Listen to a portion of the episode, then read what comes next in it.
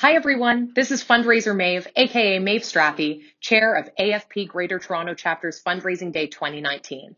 And I'm delighted to present a podcast from one of the many amazing presentations this past fundraising day. What you're about to hear is Building Purpose Driven Brand Partnerships, the evolution of corporate engagement. This session was presented by Shauna Miller and Adam Starkman of Sick Kids. These two fundraisers have a combined 30 years of experience at Sick Kids, including corporate fundraising.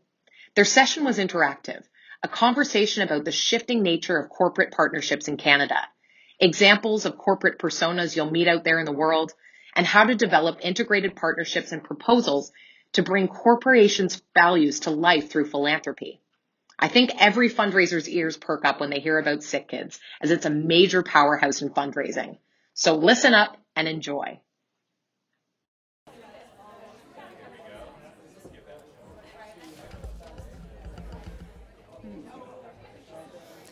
Hello, hello, hello, everyone. Can you hear me? Wave if you can hear me. Woohoo! Um, hello, everyone, and welcome. My name is Sonia Swerjuk, and it's my pleasure to welcome you to your final fundraising day session, which is entitled Building Purpose Driven Brand Partnerships The Evolution of Corporate Engagement. Uh, before I introduce our speakers, just a couple of quick housekeeping notes. If uh, you haven't already been tweeting all day, our hashtag is FD2019. If you have to leave the session early, pick up your kids from childcare, get to GO train, um, please fill out um, your evaluations before you go or uh, fill out your applic- um, evaluations on the Fundraising Day app.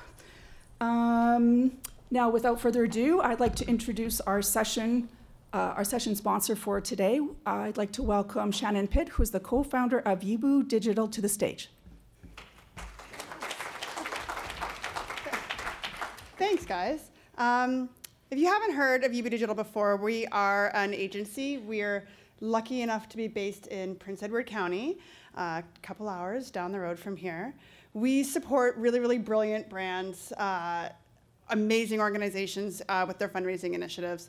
We work uh, with all of the big technology tools that you probably have heard of. We do a lot of design and development, uh, marketing, communications, e- email work. I'm stuttering over my words right now. I'm so sorry. But we're just, uh, we're really excited to be here, to be at this event, and to be sponsored. It's been a great day. I think this is going to be a really good session. Uh, so enjoy. Thanks, Shannon, and thanks to Yibu Digital for your generous support today. Um, it's now my pleasure to introduce our speakers for this afternoon, Shauna Miller and Adam Starkman.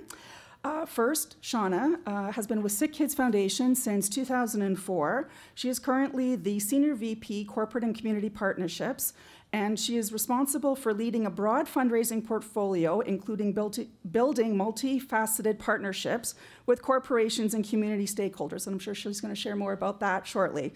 Um, Shauna is also our VP of Finance and also Secretary on our AFP chapter board, so thank you for your service. Um, you can read more about Shauna um, on her bio, uh, her online bio on the Fundraising Day website. But um, here are a few tidbits that you won't know, which include her favorite food being spaghetti. Um, travel bucket list includes Portugal.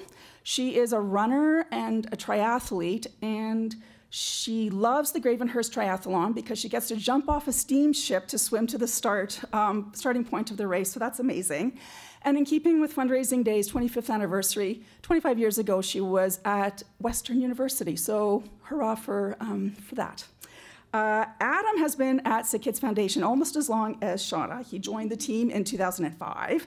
He is currently the VP Corporate Partnerships and leads a highly collaborative team that establishes and enhances integrated partnerships with his corporate partners.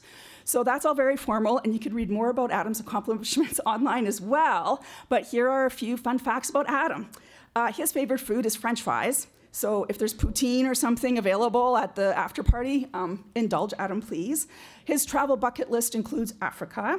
Uh, he doesn't have any pets, but he's a fan of dogs, so sorry to all the cat people, including me out there. Um, best concert ever, The Boss, Bruce Springsteen. And 25 years ago, he was trying to figure out what a raptor has to do with Toronto. Ladies and gentlemen, Shauna and Adam.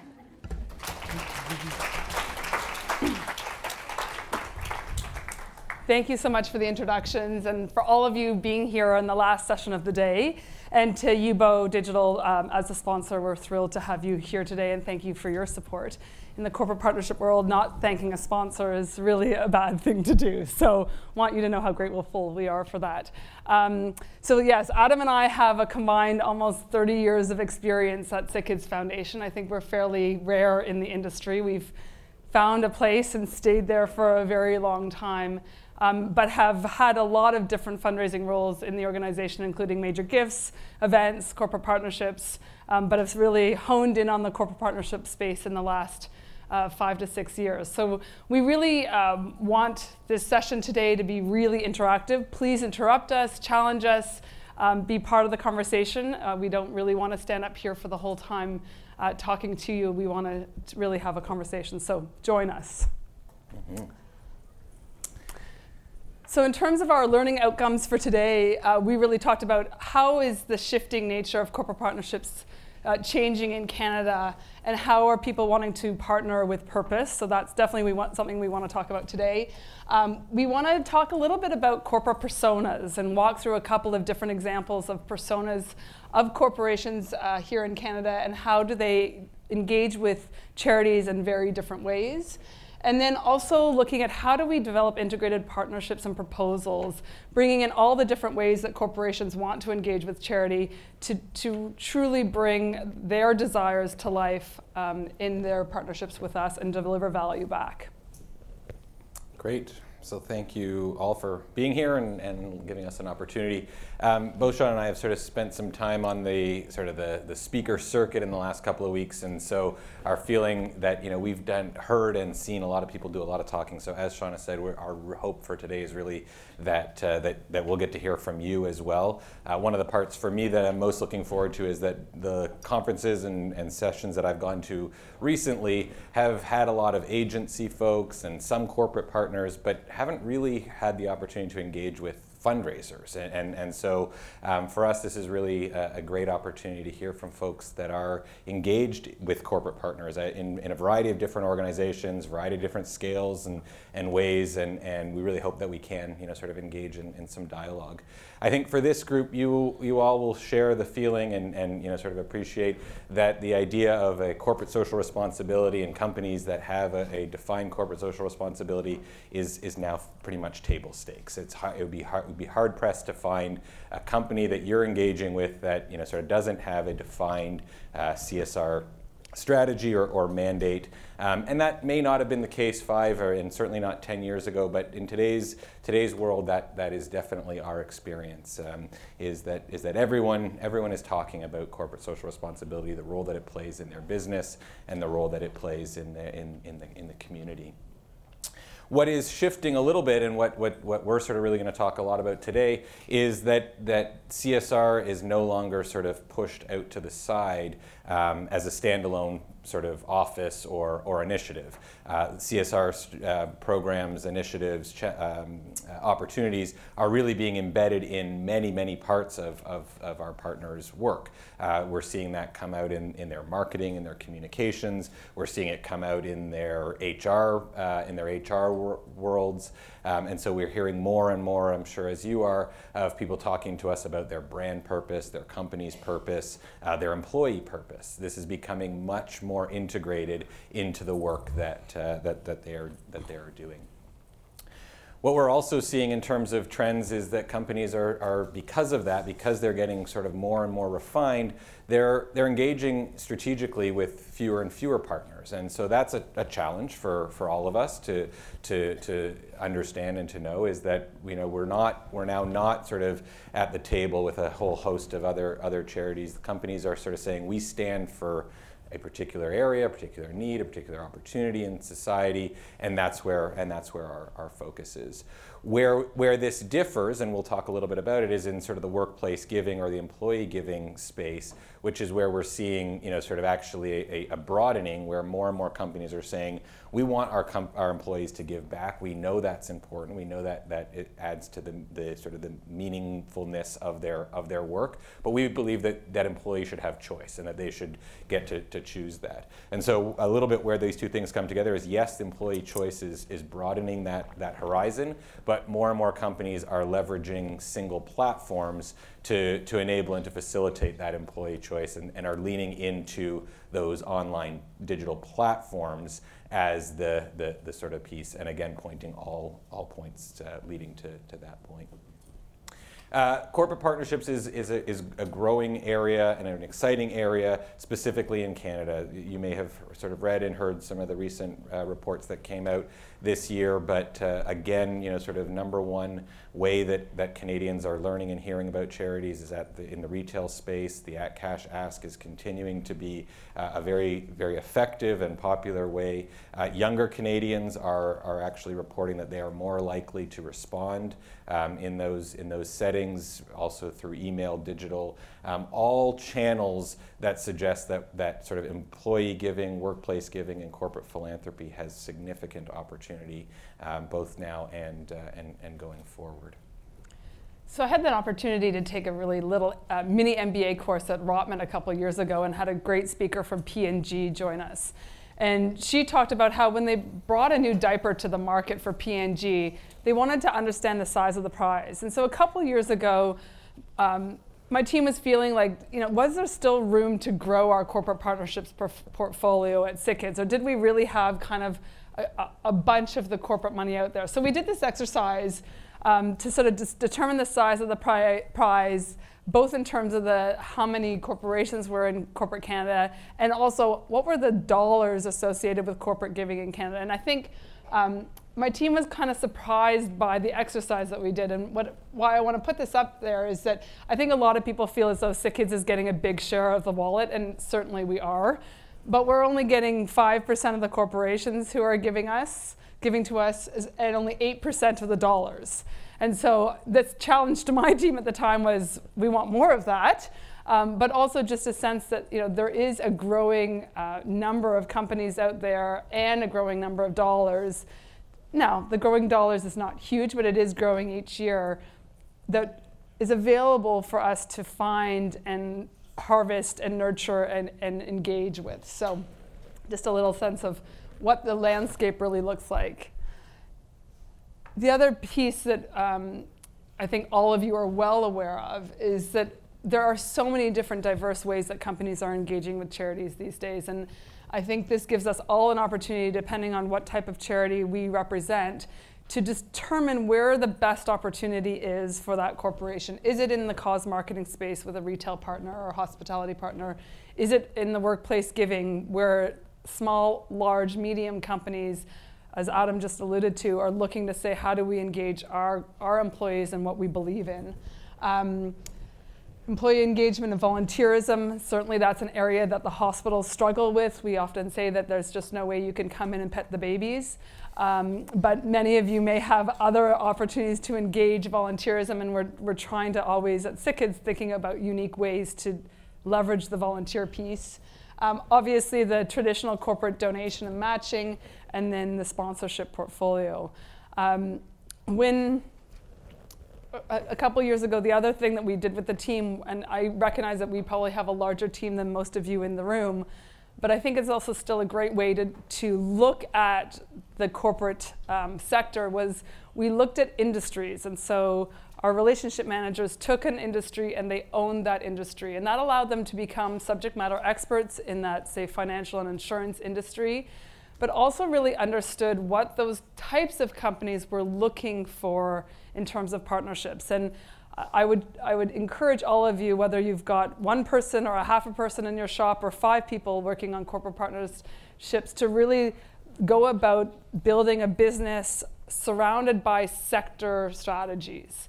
And what might that sector be interested in, or where might you find uh, 15 to 20 people within that sector at a conference that you can go and infiltrate and talk to 10 to 15 of those people in one afternoon?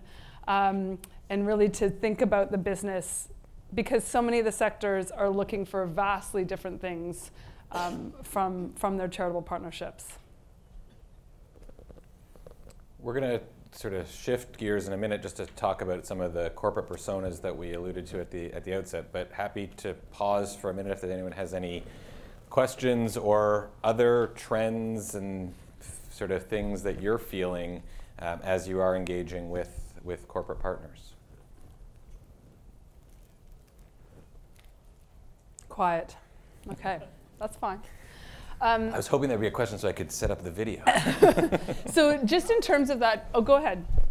Um, in the things like the cause marketing um, sphere, do you tend to go with ideas or are you passively kind of responding to, say, ideas from their Right. So I think that's a great question. Um, Adam and I have really tried over the last two to three years to say to our corporate team, don't go into a corporate meeting with a deck and some preconceived notions. Go in and have a discovery call. Figure out what is the job that they want their partnership with the charity to do. What, what problem are they trying to solve? What activities do they want to engage with rather than having sort of the typical let's talk all about us and let's pitch them whatever we've got on our menu of opportunities today. Jennifer. So that's a, so it's a great point, and I think that's the goal and fantasy of a lot of organizations wanting to meet with companies. But a lot of companies have like an online application form that's like the first step in order to Yes. get to somebody. Yes. Um, or sometimes even if you know a contact, you can email them directly. They're like, actually, we don't do any meetings right now. You just go to the online form. So how would you recommend?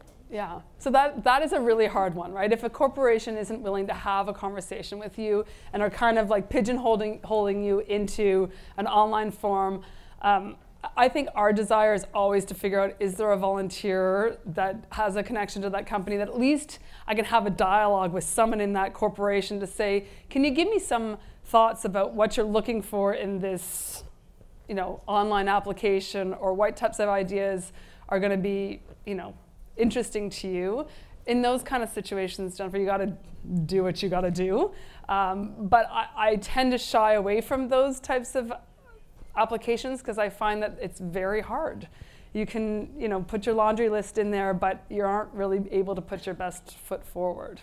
And I would only add one other point, which is which is sort of that one of the things that we're trying to do is also sort of break down some of the perceptions that the community has around what Sick Kids is and what role we role we play, and and come at them from perhaps uh, you know sort of opportunities that might not be immediately obvious. And um, you know we had a recent experience just uh, just last week where we got the exact same responses you described, which is you know sort of we don't we don't support healthcare and you know and that, or we don't support hospitals, and we were able to sort of actually demonstrate well actually we're not coming to you to talk about hospitals. We're talking we're coming to talk to you about the role that Sick Kids plays around around food and food safety. And and just that sort of you know sort of slightly off you know sort of offside or or uh, surprising element uh, allowed us to at least have that first discovery call. And we may you know sort of still get pushed back to say great interesting that you do some stuff that we didn't know that you did but we only fund these particular things. And and I think back to the the sort of the, the opportunity and the and the and the um,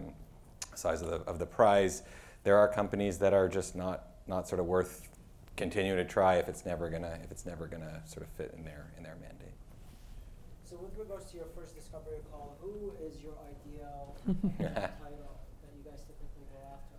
So it's a great question, uh, you know, uh, and and it's a little bit of as we go through. I think you'll start to see um, where that differs. So in the first example that we're going to we're going to talk about um, is is around brand, and so in that case, it would really be looking to try to get in front of you know the marketing department and, and appeal at, at that level from a, a brand purpose, brand partnership level. If we're looking to engage, you know, sort of around that employee engagement, employee giving, then trying to get in through the HR, you know, sort of the HR department is is key. And it does sort of answer a little bit of that question. It's it's also not only presenting our cell, our sort of impact in slightly different ways, but also what is the value that we bring to the partnership. So rather than saying, you know, your employee group can make a huge difference at in our organization, positioning it on its, you know, on its ear to sort of say a partnership with us is is good for your employee group. You know, put their put their needs and their you know their desires first, um, and bring solution to the table is is a, is, a, is an important shift just also around that sort of lead generation and prospecting. Uh, an old boss of mine said, and she was the, the CEO of a company, she said, the only person who should be doing cold calling is the CEO. because they can go CEO to CEO and open those doors. So if you don't have a senior level volunteer who can open those doors, I might challenge you each to say to your to your president and CEO, if I drafted three um, new business door opener emails for you each week and gave you all the information and the contact, would you send them out? And where I've done that, I've certainly got those doors opened much easier than having staff do that sort of cold calling work.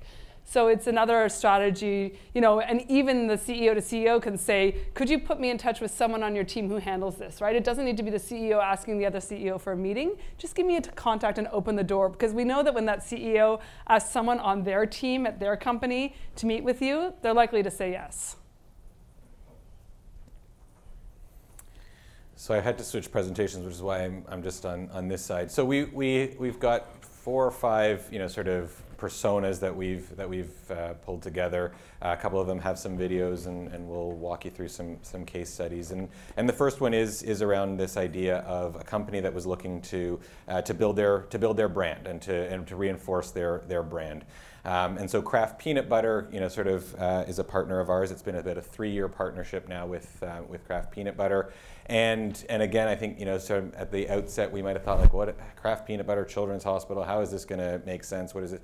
And it really sort of came together when we dug into and, and took the time to understand, you know, that that uh, Peanut Butter's brand purpose is helping uh, Canadian families stick together. And one of the things that sort of keeps those families from sticking together is food allergy. And as it turned out, as the time as the timing was such that Sick Kids had recently declared a very ambitious and you know sort of and, and transformative uh, commitment and, and, aspiration to cure food allergy in the, in the next 10 years. And as we started to think about those two align, those, the, how those two things align, we started to see some really exciting opportunities. And we've evolved the partnership over the last three years, but, um, but we'll share a little, a little video here for you to, to get a sense. Sick Kids is a brand that performs. This is how Sick Kids helped another brand perform. Kraft Peanut Butter is about helping Canadians stick together. Food allergies often mean kids can't. Food allergy equals limits. At Sick Kids, we smash limits. That's where we found our shared purpose defeating a common enemy, food allergy, within 10 years. Our first year was about fundraising and earned media awareness. Kraft Peanut Butter wanted to live their brand promise in a truly meaningful way.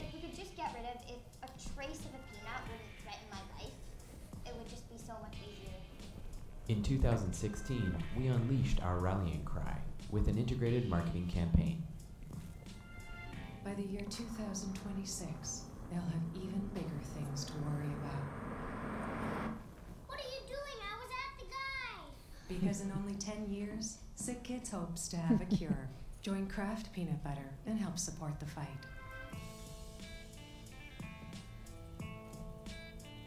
The results? We built brand affinity for Kraft Peanut Butter and engaged Sick Kids donors. Shared success led to Kraft Peanut Butter declaring the partnership a brand equity pillar, which brought Smoothie and Crunchy to our front lawn in 2018. So all I have to do is hug the bear and Kraft will donate a dollar to Sick Kids? If it wasn't for Sick Kids, I wouldn't have a little sister, and this wouldn't be happening. It's really good to be able to give something back to the hospital because they've done so much for us the world falls out from underneath you, they can give you hope. He lights up? All these people that are coming together to hug the bears just demonstrates how much Sick Kids means to the public. That's so beautiful. How are you so tall? People are doing little things to make a big difference in these patients and families' lives. It's something as simple as a hug that can go a long way. It's good to know that people care and that people want to help.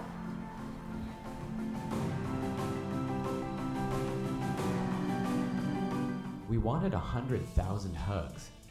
We got 2 million. Today, Sick Kids is $6 million closer to defeating allergy. Kraft Peanut Butter is living their brand promise. That's how Sick Kids helps brands perform. So I, I think that this was our first foray into what is truly content marketing, right? So Kraft, Kraft Peanut Butter, this, this money didn't come out of their philanthropy budget. This came out of their marketing budget, and they really wanted to partner with us on that, that brand promise piece. And it's something that we, we continue to think about too is like, how much is our content worth? What do we charge for this? It's a, it's a completely different space that I think we're all sort of teetering on right now, which is we have lots of um, great content that for profit folks want. So I don't know if any of you have seen the Kleenex commercial that was done with a US hospital. Has anyone seen that? It's beautiful, right? There's all the NICU nurses and Kleenex boxes everywhere. And we always talk about how much did Kleenex pay for that? Or did they just somehow do this for free as a stewardship activity? Because that is, for Kleenex, the most valuable thing you could do is give them the, the access to the NICU and that content to then put out a commercial that is as compelling as and engaging. And I think we often talk about like we don't want those corporations kind of to be able to eat our lunch. If we're offering up this content and this proprietary information for free, then what's the drive for many of these marketing driven organizations to give us a donation? It has to be linked. We have to be charging for that content. So and and they have to be good partners too. Mm-hmm. Then that's the that's the piece around Kraft I think that is is interesting. It's not so much the content that I mean we've evolved over the content, but actually I think what's most relevant for a broader group like this is is that they they wanted to engage with us authentically. They were willing to sort of meet with hospital stakeholders and and community stakeholders and sort of go slow with us, as Shauna said, as we entered into this this kind of agreement for the for the first time. Um, and we've had subsequent conversations with other corporate partners and, and brands where we just haven't felt that where it's where it's it, it is really feeling like this is just them wanting to use you know the backdrop of our our NICU or our emergency department. And that's and that's not what we're what we're interested in, in talking about. And and so again part of why we show the Kraft example is because it has been an evolution. It has it has been an evolution on both sides. They demonstrated to us their willingness to understand who we are and what is important to us uh, and we were able to demonstrate to them the value that we can bring to the to the partnership, and then we've sort of grown and, and layered on year year on on year. Question at the back, yeah.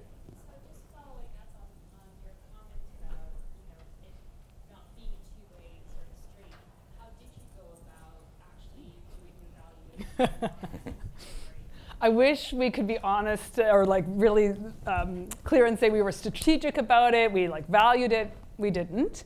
It was a bit of a negotiation with Kraft in terms of understanding the budget they had available, understanding a bit of like where we draw our partnership lines. So at $100,000, there's certain things we will do for a donor. And so we, kind of went back and forth and thought, okay, let's start with 100,000. But we were really clear with Kraft that we didn't want this to be a one-off. They were not in the position to sign a multi-year agreement at that time. But through all the conversations we had and all the consultations, we did feel like they were in it with us. And so we said, look, okay, $100,000 this year with a verbal commitment that you see this as a long term partnership with us. Um, and we move forward in that first year. And then just 12 months ago, we were able to, so they did the second year with us, and then they signed a multi year agreement with us.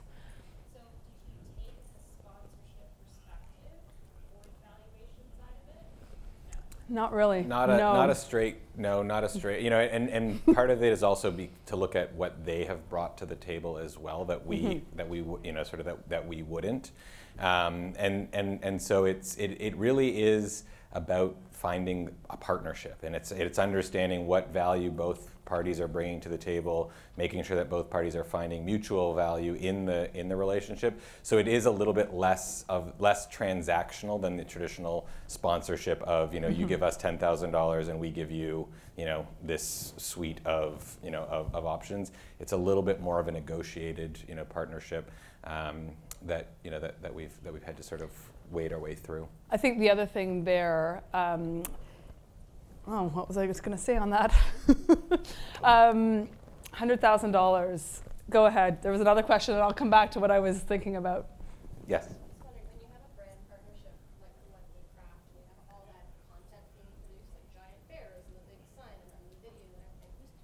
Kraft. Yeah, and that's and that was sort of the point that I was I was making. You know, is that is that it's it wasn't it wasn't just the hundred thousand, and, and actually you know that that piece was partly in relation to their multi-year year commitment. Um, so it's it's what are they what are they also doing to activate that that partnership that plays into it, and so.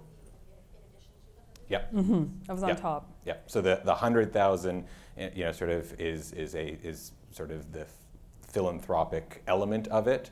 Um, it's not pure philanthropy in the way that it's you know not an anonymous check and they don't want anything out of it, but it's coming out of a it, that money is coming directly to us to move the, the work forward, and then all of the activation and awareness pieces are are paid for by the partner just sorry, I did think about that. Uh, the, also, part of the value that we thought about was that the food allergy program is a very under-marketed area of the hospital, and because they'd made this aspirational goal, and we weren't going to spend any marketing dollars to put the word out there, this partnership allowed us to get it out there in a huge way. So the allergy department was thrilled. We were thrilled to be getting free advertising. So again, that played into our desire to move forward with this. Jen.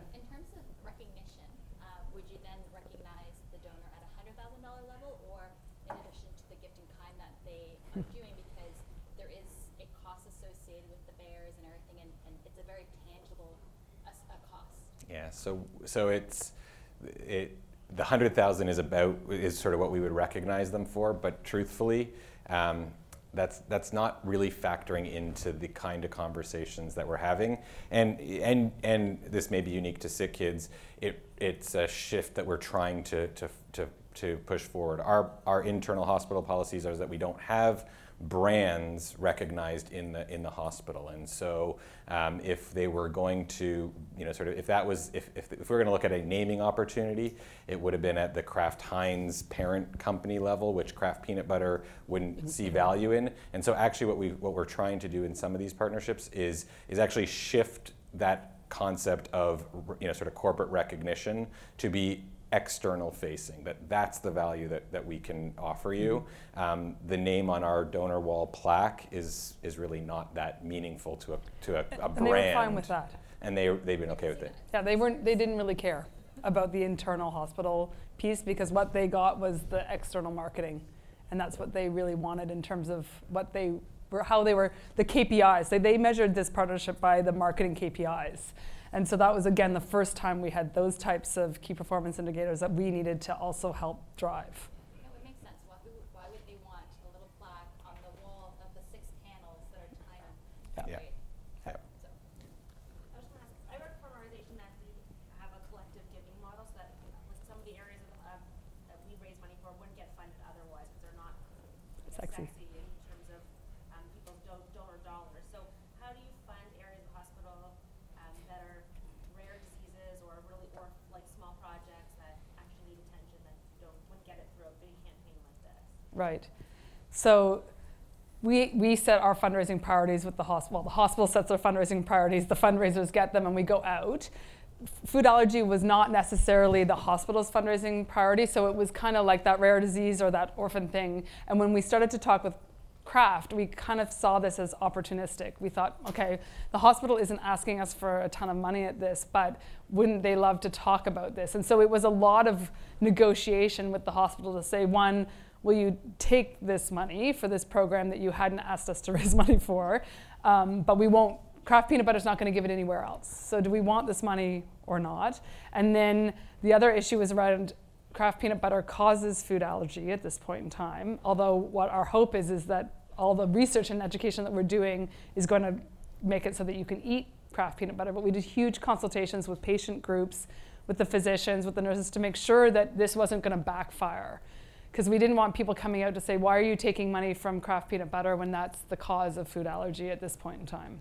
And we were surprised because through those consultations, anything that came up on social media that was negative at all, our patient advocacy groups responded. Like we didn't have to actually do that responding, which is another thing that we find on social media. If if the charity or the hospital doesn't have to respond to negative, that you're already your your patient group or your advocates for your charity do the responding on your behalf, it's even better from a negative um, social media perspective. Yes. I was going to say that I, mean, I, I had a question earlier on that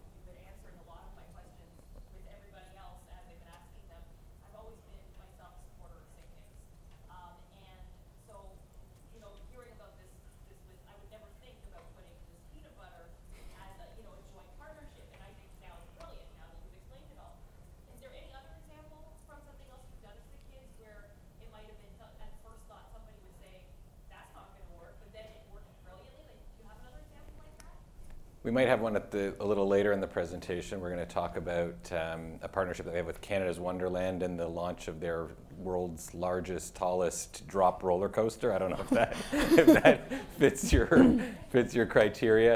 Um, I'm trying to think of sort of other examples that are sort of not your your immediate obvious connection. Um, Those are always the ones that we kind of struggle with to start, and that's why we did a massive consultation because we really didn't want to go to market with this and have it backfire. But I can't think of those that where the, the association is kind of like, really?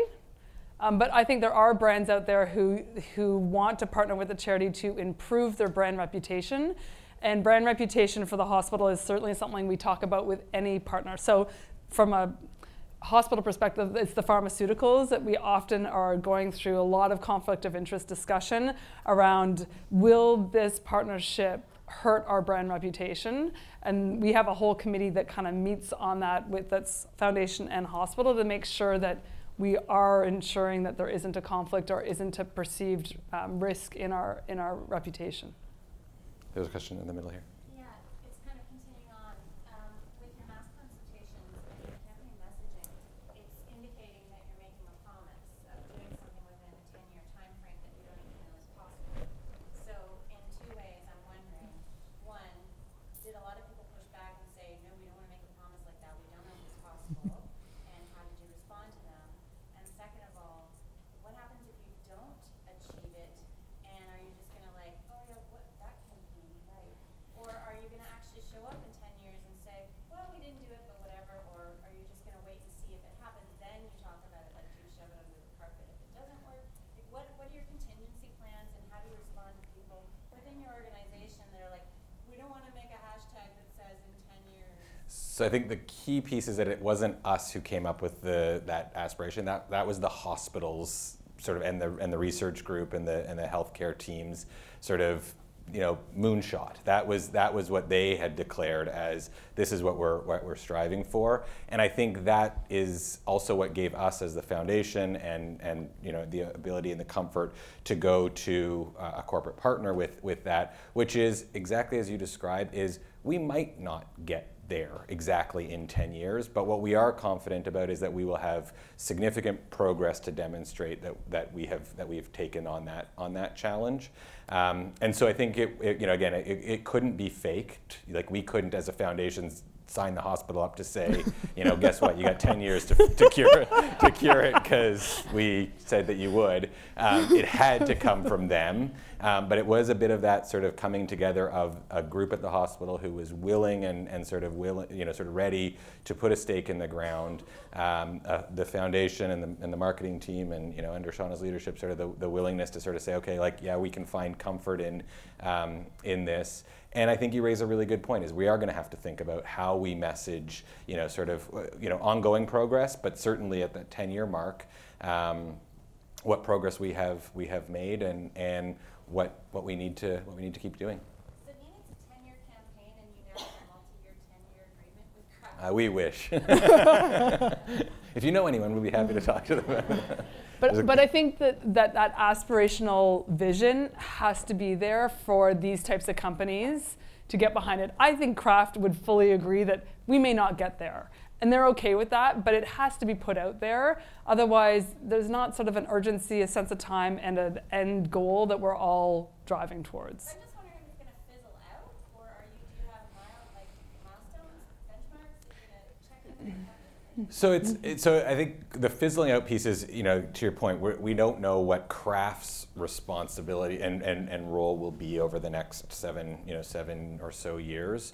Um, but we're but what we do know is that you know sort of that movement within that part of the hospital and that part in that community is is going to is going to, to maintain and and actually it's you know when Kraft first stepped up to this they envisioned that they weren't going to do it alone. And that and that was a really important part of it was that they wanted to step up and say we're, we're in but we can't do it alone. And so that's part of our work as well is to think about who are those other companies and those other partners um, that, that are coming along. And you know and, and, and so we have some conversations happening with you know sort of um, companies that are in sort of the, the milk business, you know, milk business, because you know dairy allergy is, is, is part of this. And so, what role do they play? Uh, we've got we've engaged conversations with some restaurant, you know, brands. Again, tr- similar similar sort of mindset, which is this is this is important for you know sort of for your business as well, because then more more families can come and enjoy and be safe in your in your establishment. So we're you know we're, we're continuing to to engage others as well. I'm, I, there's, this is great. I just we have other examples, so we can keep but going. Let's just but yeah, let's yeah. If there's people who want to have the conversation. Yeah. Oh. oh, sorry. Sorry, we asked sorry. People. Uh, Adam and I are saying yes to different people. let's start here, and then. We'll I'm just wondering from the Kraft side of the equation if they shared with you like results in terms of increase in sales or brand equity and different measures after the campaign. So Shauna made the point around sort of KPIs, and I think it's, it's a you know it is key that you have those conversations with partners when you mm-hmm. under when you understand that we weren't we weren't claiming to we we sort of don't have any example well the roller coaster example is a little bit like that, but we'll get to that in a second. Um, but in this case, we were not talking about drive to sale. This was about number of impressions, um, and so that's what Kraft was focused on, and that's what we were, and that's what we were delivering in terms of in terms of, uh, of, of value. We did. Yeah. We did. Well, it's interesting. They also wanted to drive to donation, and what we realized is that those numbers were actually not at all close to the KPIs we both had hoped um, in terms of donations on the website where there was a little bit of drive to that. But what we did get from all of the activity was another major, another $100,000 major gift donor that we had never spoken to before who came to us and said, oh, I saw the Kraft peanut butter um, campaign, I'd like to make a gift. So at the end of the day, we didn't achieve it through the vehicle or the channels we had hoped, but we certainly got the word out there. Um, so it was also an interesting year two shift of what are we going to measure in year two. And we shifted those with them. There was a question in the back corner.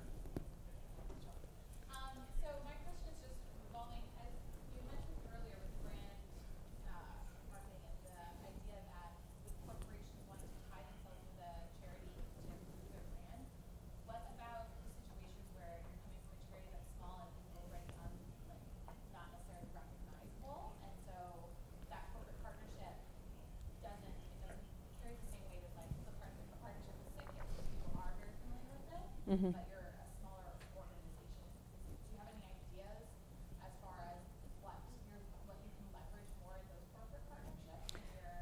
So certainly, I think that those those ones, those partnerships are probably more driven through some of the other activation opportunities through employee giving and that type of thing. But I think that there are some corporations, um, you know, we were listening to Jennifer Kerner at TELUS talking about supporting some of the more grassroots charities out there that probably don't have the brand recognition, and their whole desire is to drive some of that brand recognition with a partnership with TELUS. So I do think that there are some organizations out there who um, are saying, look, our whole mandate is to engage with smaller companies to bring them along with us as we go.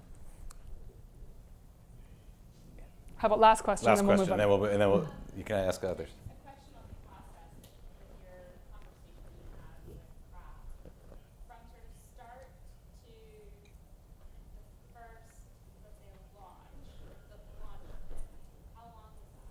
At least 18 months. So we started with the CMO at Kraft.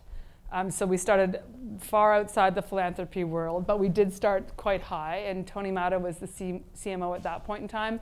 And he was right on board, especially when we started to talk about food allergy. But it took at least 18 months from the first conversation to launching the partnership.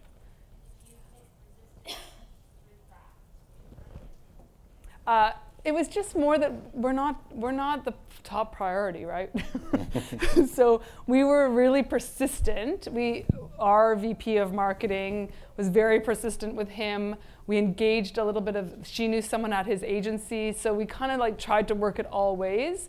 But it was just a matter of getting in his calendar, keeping it top of mind and pushing it forward. As soon as he assigned, he said yes and assigned his director of marketing to run with it, we were we were gone but it took a long time to get there. Okay, let's let's uh, Okay, quickly. switch gears a little bit, and then we can have another great discussion. This is fantastic.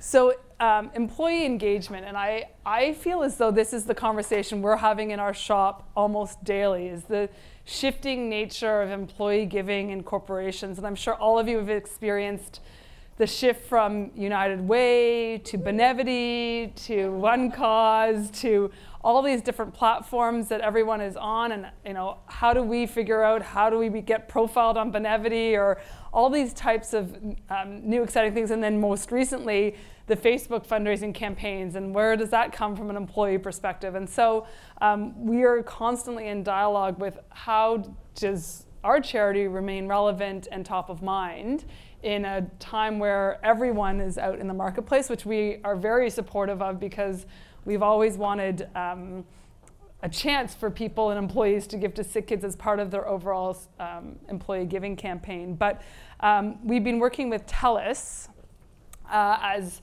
a, a, great employee giving partner who has come on board with us. Um, and we have a little bit of a video to just show about their activity um, that we were able to put together for them. So yeah, give where you live. The people at TELUS are committed to making a positive and lasting difference in their community. Their rallying cry is clear give where you live. Sick Kids treats kids from Toronto, Ontario, and across Canada, which makes Sick Kids the Children's Hospital where they live. Building a new Sick Kids is a cause that rallied TELUS employees, and they have rallied to us. Their level of commitment is outstanding. So when we became a Catalyst donor at TELUS, we thought it would be great to engage the team and start a committee to start all those fundraising activities and get the team understanding why we were giving back and why we were doing this with sick kids. We thought maybe we'd get a dozen, maybe two dozen responses, have a great solid committee. We were completely overwhelmed with the response, so much so that we had to create a waiting list. Their level of fundraising is inspiring via grassroots event, donation via paycheck, and the most revenue raised surplus product sale we've ever seen. TELUS and TELUS employees have committed $1 million to build the new Sick Kids. We are the TELUS Group. Rallying employees to create engaged and energized partnerships. That's how Sick Kids helps brands perform.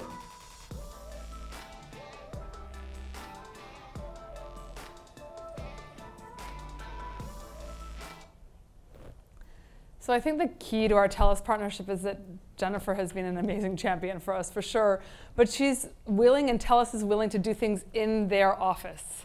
Um, I think many of us struggle to find engaging, meaningful, valuable volunteer opportunities for people in our offices, in the hospital, and uh, what, what work site. And so I think there is also a shift in the CSR group from an employee giving perspective that know that they don't want to be adding work to us that's not meaningful and valuable. And so I, I do see a shift in people saying, okay, how can we do these types of employee team building exercises and activities um, in their own in their own shop? I don't know if any of you saw Sarah Chapman from Deloitte um, a couple weeks ago at the the causes and companies. Yeah. yeah, and so she really was honest about we don't really want to be doing stuff that is just a make work project for you. And I think there is a realization that there's been a lot of that in the last five to 10 years.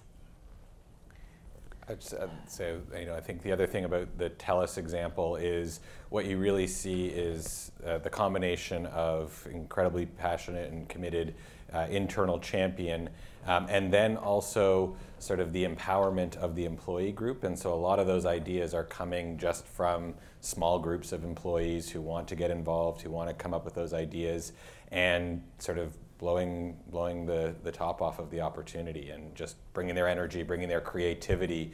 That's so much about what all the companies are talking around around that employee engagement piece is people want to engage in projects that are meaningful to them. They want they're happy to put in extra time and extra energy and extra work into a project that is is meaningful that that is auton- that they can work autonomously around it where they can engage colleagues that they might not otherwise work with um, there's a huge amount of energy for those kind of things. And I think what TELUS has done so brilliantly is they've sort of let it let it go and let those those groups you know sort of take off and do the, the fun things that they want to do. Um, and that's why they're seeing the the positive impact on uh, on on their employee engagement as well. I think the one last piece, if we're completely honest, we had been working with TELUS for probably six or seven years, and they were very generous with us through their community fund and other small fundraising initiatives.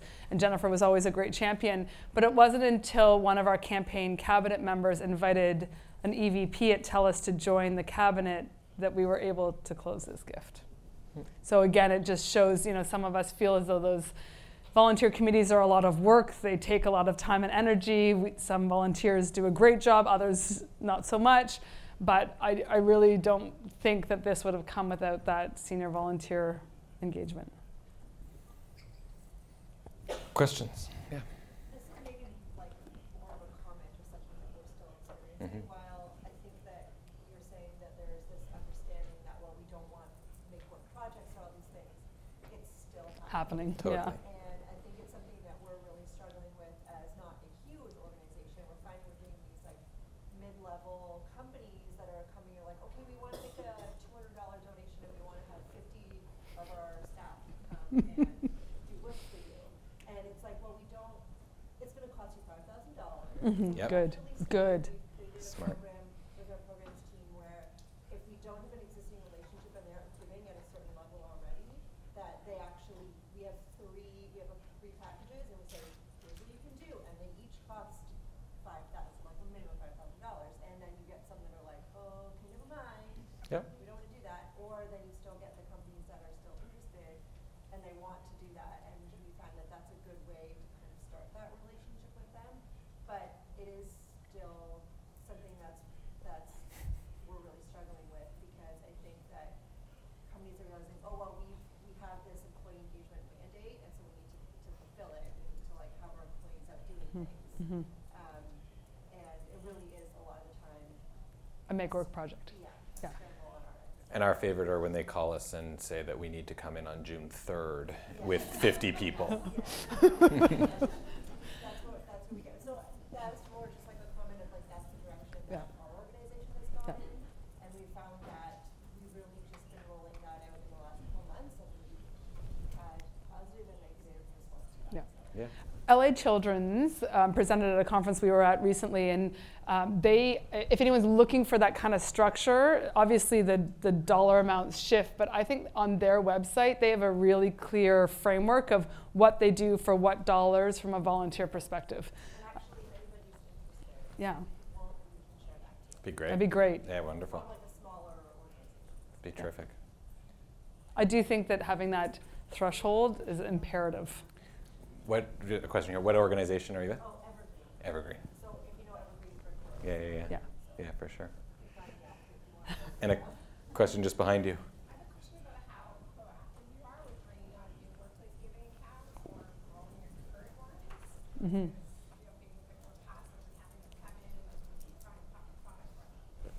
I'm to let you answer that, Adam, because you're in the thick of that. We are very proactive in, so we've, we've really set, identified that workplace giving is a, an, an incredibly important part uh, for us. Um, our team is just going to launch as of Monday um, a, a, a versus 150 friend challenge. So this is an internal challenge on our corporate partnerships team to make 150 new friends in the corporate world to really just start the conversation around um, uh, around you know not just workplace giving, what what a potential partnership could could look like, um, but we are very very actively trying to seek out new partners. Um, we're looking at it from you know sort of the grassroots level of can we get in and engage um, with with you as a uh, directly with a, as a as a company. We're also very, very actively trying to understand and unpack those sort of um, giving portals that companies are, are rolling out um, and trying to make sure that we are maximizing the opportunities that exist there. Uh, anytime that there is an employee fair or a uh, you know sort of a, a, giving opportunity, we try to, to have members of our team out out doing that. So so yeah, it's a big part. The same.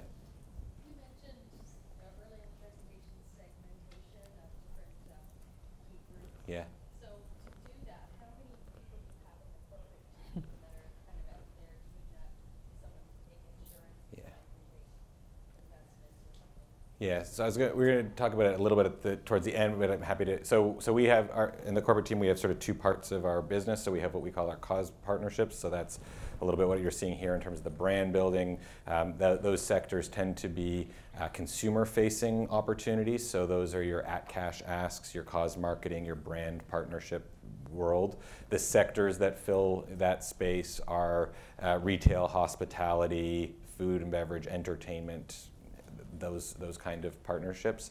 And that team is about seven or eight people on, on that team. And then we have a, a similar sized team uh, on the what we call core corporate side, um, which is tends to be companies that have a sort of a more, for lack of a better term, traditional uh, corporate uh, philanthropic uh, process.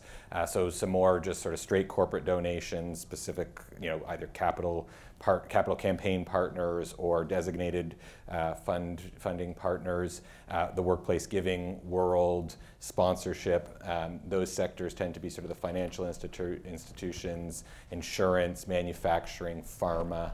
Uh, and a few and a few others. Um, so we are we are a big team. There's re- you know, yeah, we recognize no, that probably no, no one question. else in Canada has the team we have. So I get that. I, I, think, though, what we've found the discipline, even if you have one person, the discipline of looking at a sector or an industry as its own standalone and looking at the top three prospects in that, and what does that industry typically fit from a persona perspective? What do they want? What job does partnering with a charity do? Has really helped our team think about those sectors as their own individual pieces and really hone they're prospecting in a different way. So I do think you can still do that with one person if that's how you sort of think about your prospecting a bit differently rather than kind of saying, oh, we're just going to go to these eight companies because we saw them on the Fortune 500 list. And I even think just sort of the rigor of understanding sort of what the likely channel of fundraising is is helpful. So if, if you had two people just to even think about you know that difference between okay well these kind of companies are likely going to engage customers and you know external stakeholders versus these companies are likely to engage internal you know stakeholders mm-hmm. that might be a helpful you know sort of distinction even in a in a, a smaller smaller shop or team and also if you do have someone even one person from a marketing perspective how is that fundraiser really partnered with that marketing person to go on our calls? So many of the times now we're going out with our marketing department on calls because they speak the language of the marketers on the other side of the table, and we've just found that those conversations have gone in a very positive way, way quicker than a fundraising call, where we've traditionally talked more about the philanthropy and the employee giving stuff versus you know the marketing and content stuff. So we found those paired calls have been a, a really great opportunity for us. Jen.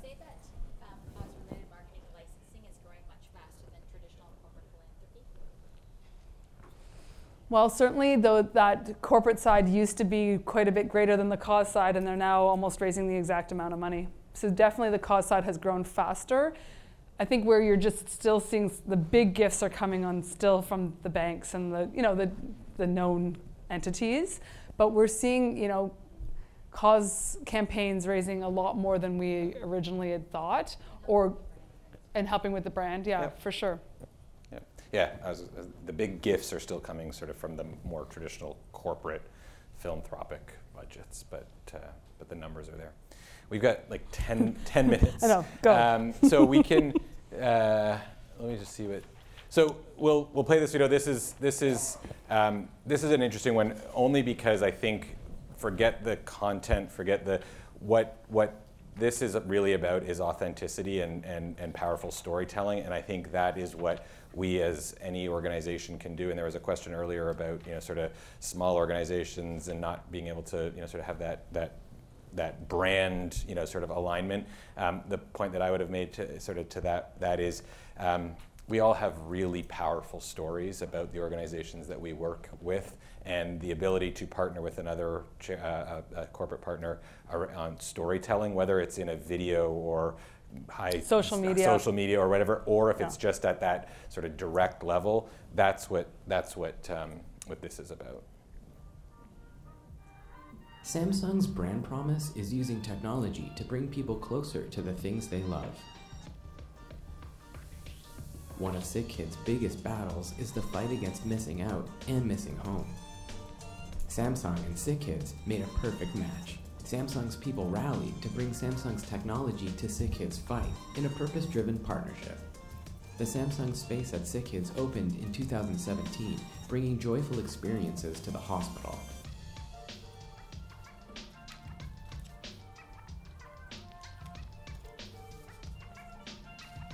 We showcased the partnership with content that demonstrated how Samsung technology could bring kids in hospital closer to home.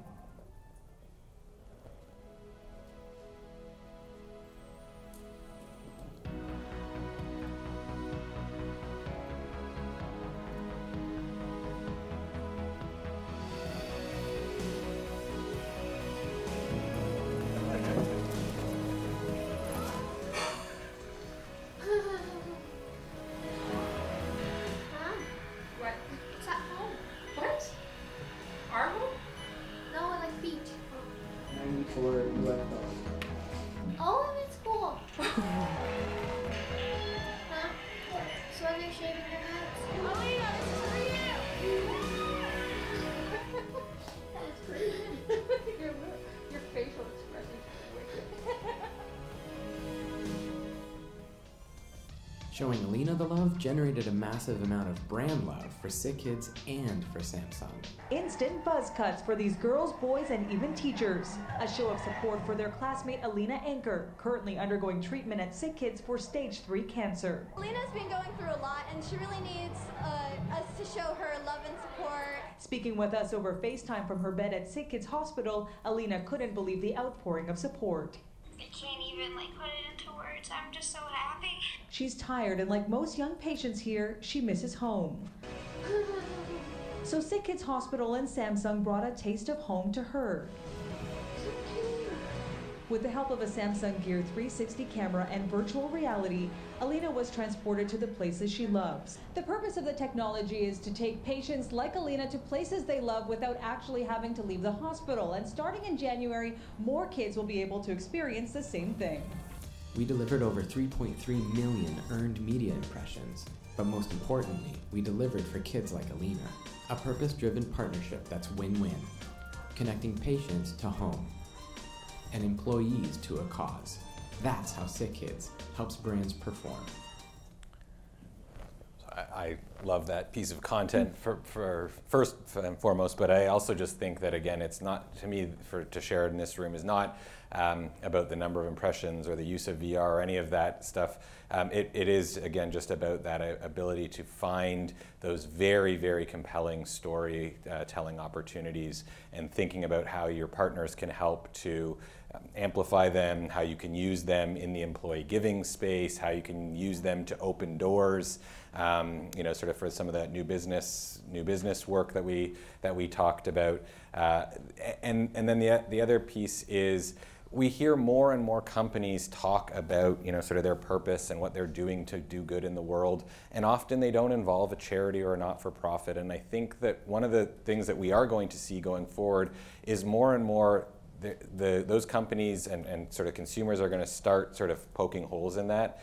Um, and that's where I think this group and, and, our sector really plays an important role is we bring the authenticity to these partnerships. Samsung uh, contributed a million dollars to, to Sick Kids. They can, they can authentically talk about you know, wanting to connect people to the things that they, that they love. Um, it's not just a brand spot. It's not just a, a, a demonstration of their technology. They're walking the walk, and uh, and I think companies that aren't and who are out, you know, with great splashy ad campaigns that don't tie to having any real meaningful impact in the world are gonna fall off fairly fairly soon. People are gonna start to dig into what are you actually doing to, to move the needle on the thing that you say that you that you care about, um, and that's where I would leave leave our conversation. Yeah. No, and I just want to add one thing because again, like being able to produce a video like this, obviously not everyone can do it. But Liz, I was thinking about YPT and thinking about you take. We're seeing a lot of people just taking a video, a 30-second video on their phone, right? Technology has changed the way in which we can deliver these kinds of stories. So you go to the drama school one day and you have a 30 second spot from the, little the girl that I sat beside at the gala last week and send that out like you know package that up with social media posts and send it out to your partners and say do you want to talk about YPT in sport? And I think that there's like a lot that we can do in a pretty low budget, high tech way to deliver kind of that storytelling in a way that you know um, is really meaningful for those companies. They they're looking for content. Okay, let's. We're not going to do the other two, no, right? two minutes for any other questions. There are a couple other examples. They're not important. I think we've covered a ton, um, and this was perfect. We wanted to run out of time, so this was this is great. Sure. For sure. Yep. Yeah. Yep. Happy to. Mm-hmm. Just wondering, because we ran into that challenge as well. Do you have any advice or um, kind of strategies for how you reach those more senior level leaders?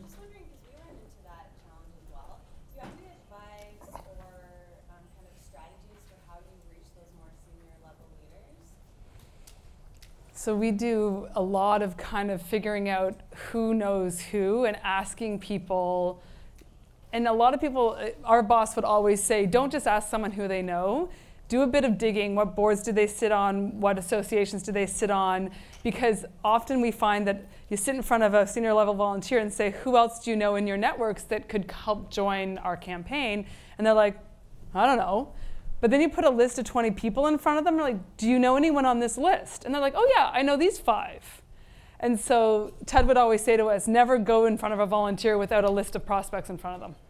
Because when you, op- when you ask an open ended question, you won't get much. So I, I, think again, the internet is great these days. You can figure out quickly through LinkedIn and through other things how are these people associated, and then you know develop your sort of 25 person prospect list and say, do you know these people? Or don't do it on the person and just you know say these are the 25 companies that we really need to get into. Do you know these companies or these people, these CEOs? And I also, it's it's a bit of like just keep keep going. Um, you know, so part of the the 150 challenge that we're engaging in is yes, we hope that they will result in gifts, but it's also about you should talk to someone and you should t- you know or you should engage with, with with this person. I use our colleague, who's the vice president of Major Gifts, as the the ultimate and mm-hmm. most incredible networker that I've ever ever seen. Um, Colin and Ted spent a couple of uh, months over a course of, of uh, the year um, leading our Caribbean project. So down in the Caribbean, uh, meeting with, they'd have about three meetings scheduled, and you know, sort of those three meetings led to six meetings, which led to nine meetings, and they were literally sort of running from one end of the island to the other end of the island because someone said, "Well, I, I can't help you, but you should talk to someone else who they might be able to help you."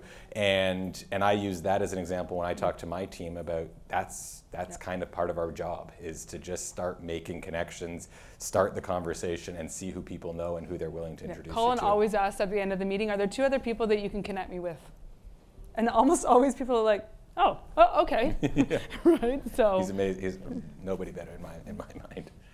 Thank you all so much yeah. for joining us. It is it is five o'clock, so we'll wrap it up. But Well, everyone, I think the hallmark of the final session of the day is always a testament to how many people are still in the room at five o'clock. So, um, hats off to Adam and Shauna for what was truly a fantastic session. If I'm a bit biased, but I thought that was fantastic. Um, we have a small token of appreciation from the AFP Greater Toronto chapter who will be making a donation to a charity of your choice, which may or may not be Sick Kids.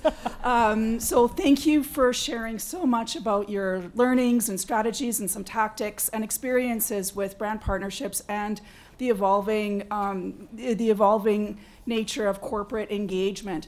Um, certainly 25 years ago, it was a whole lot different, and I'm not sure how many of us will still be around in 25 years in this particular field, but um, dare to dream and dare to change. So thank you both. Um, thanks thank also to all of you. It was so fabulous mm-hmm. to hear mm-hmm. your questions, mm-hmm. so thank you for being engaged throughout. Um, thanks to our session sponsor, uh, Yibo Digital. And if you're able to join us at the after party, which is sponsored by Blakely at Steam Whistle, we will see you momentarily. Thank you so very much and have a great rest of the day.